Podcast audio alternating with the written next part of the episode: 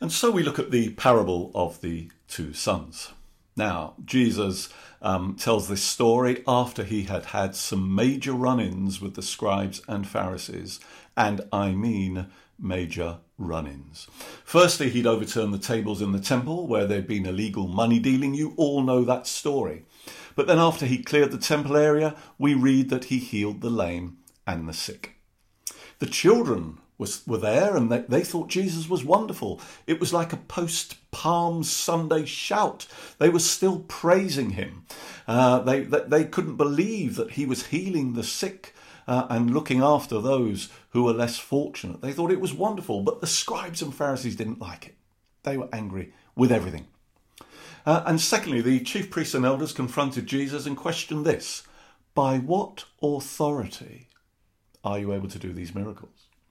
And this was just the latest in a long line of arguments that they put forward. They couldn't see beyond legalism. They were mainly men who coveted their own authority and personal ambition ahead of anything else. And they tried to set Jesus trick questions so that he could answer uh, and incriminate himself. But when we come to verse 28, I sense that Jesus is quite weary of this and so he tells a story. He looks them right in the eye and he says, What do you think? What do you, your choice, guys? So he tells the story of the two sons that you heard read earlier. The father gives the same instruction to both sons go work in the vineyard.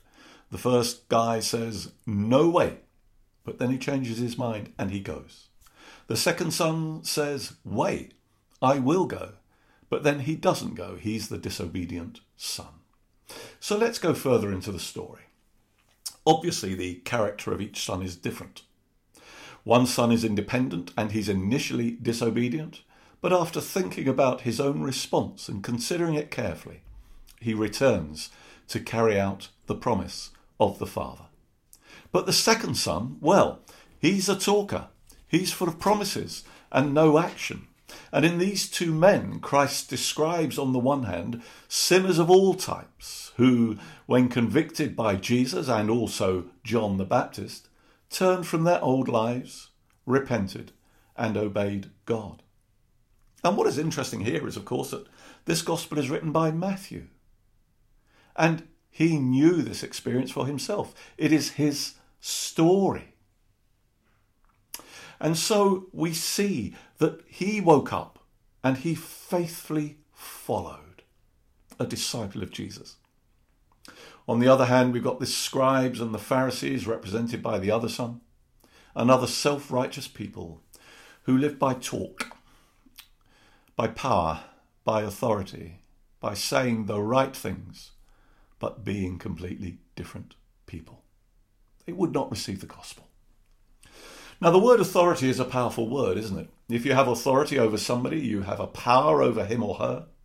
And for better or worse, you exert some sort of control, perhaps even some kind of judgment. And I have to say that abuse of power in every context is a sin.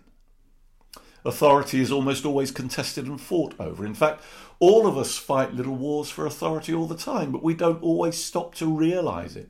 You know you're in a battle for authority when you hear somebody say to you, Well, who do you think you are? Or, What gives you the right? Or, What do you think you're doing as if you don't have the authority? Those are all questions of authority. But here in the example of son number two, Jesus tells the chief priests and teachers of the law, he says, You are so caught up in yourselves that you are not recognizing authority even when he stands before you. He is authority. You're not recognize it even when he stands before you in the flesh. So wake up. And he's saying things that all of us today need to hear. You see, it's possible to be in the church and to look the part, to act out the rituals, to say all the right words and do all the right things, but not really have that living relationship with God the Father, Son, and Holy Spirit. It's possible to be filled with ourselves, isn't it? Again and again, Jesus exposes the scribes and Pharisees right through his ministry.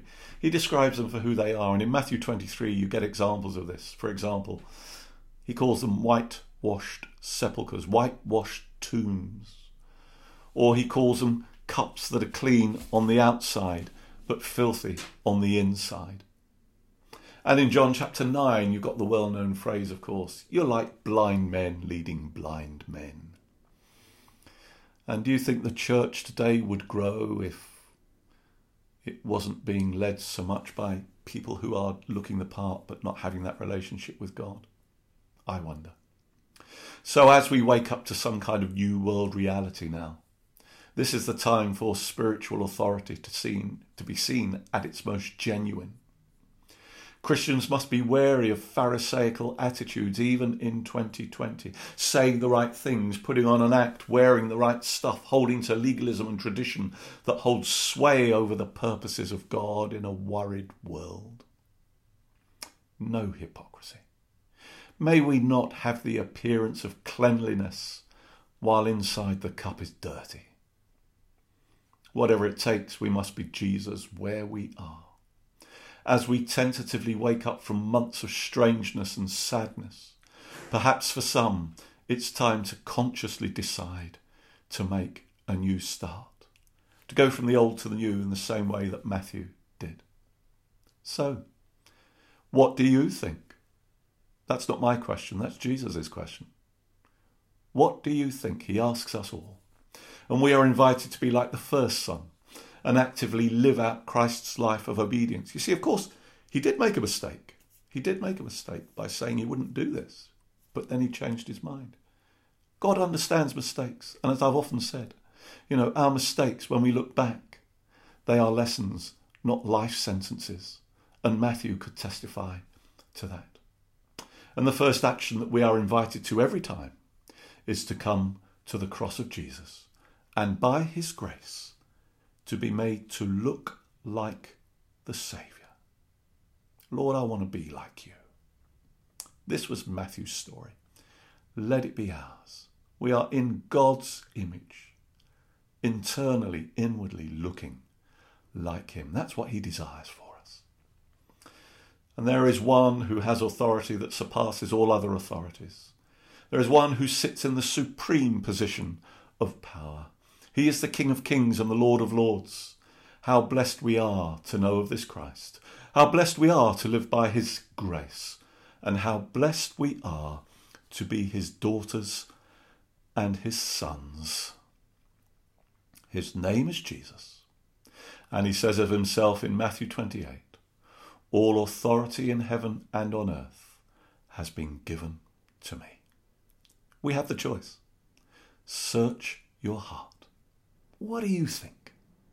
You call it.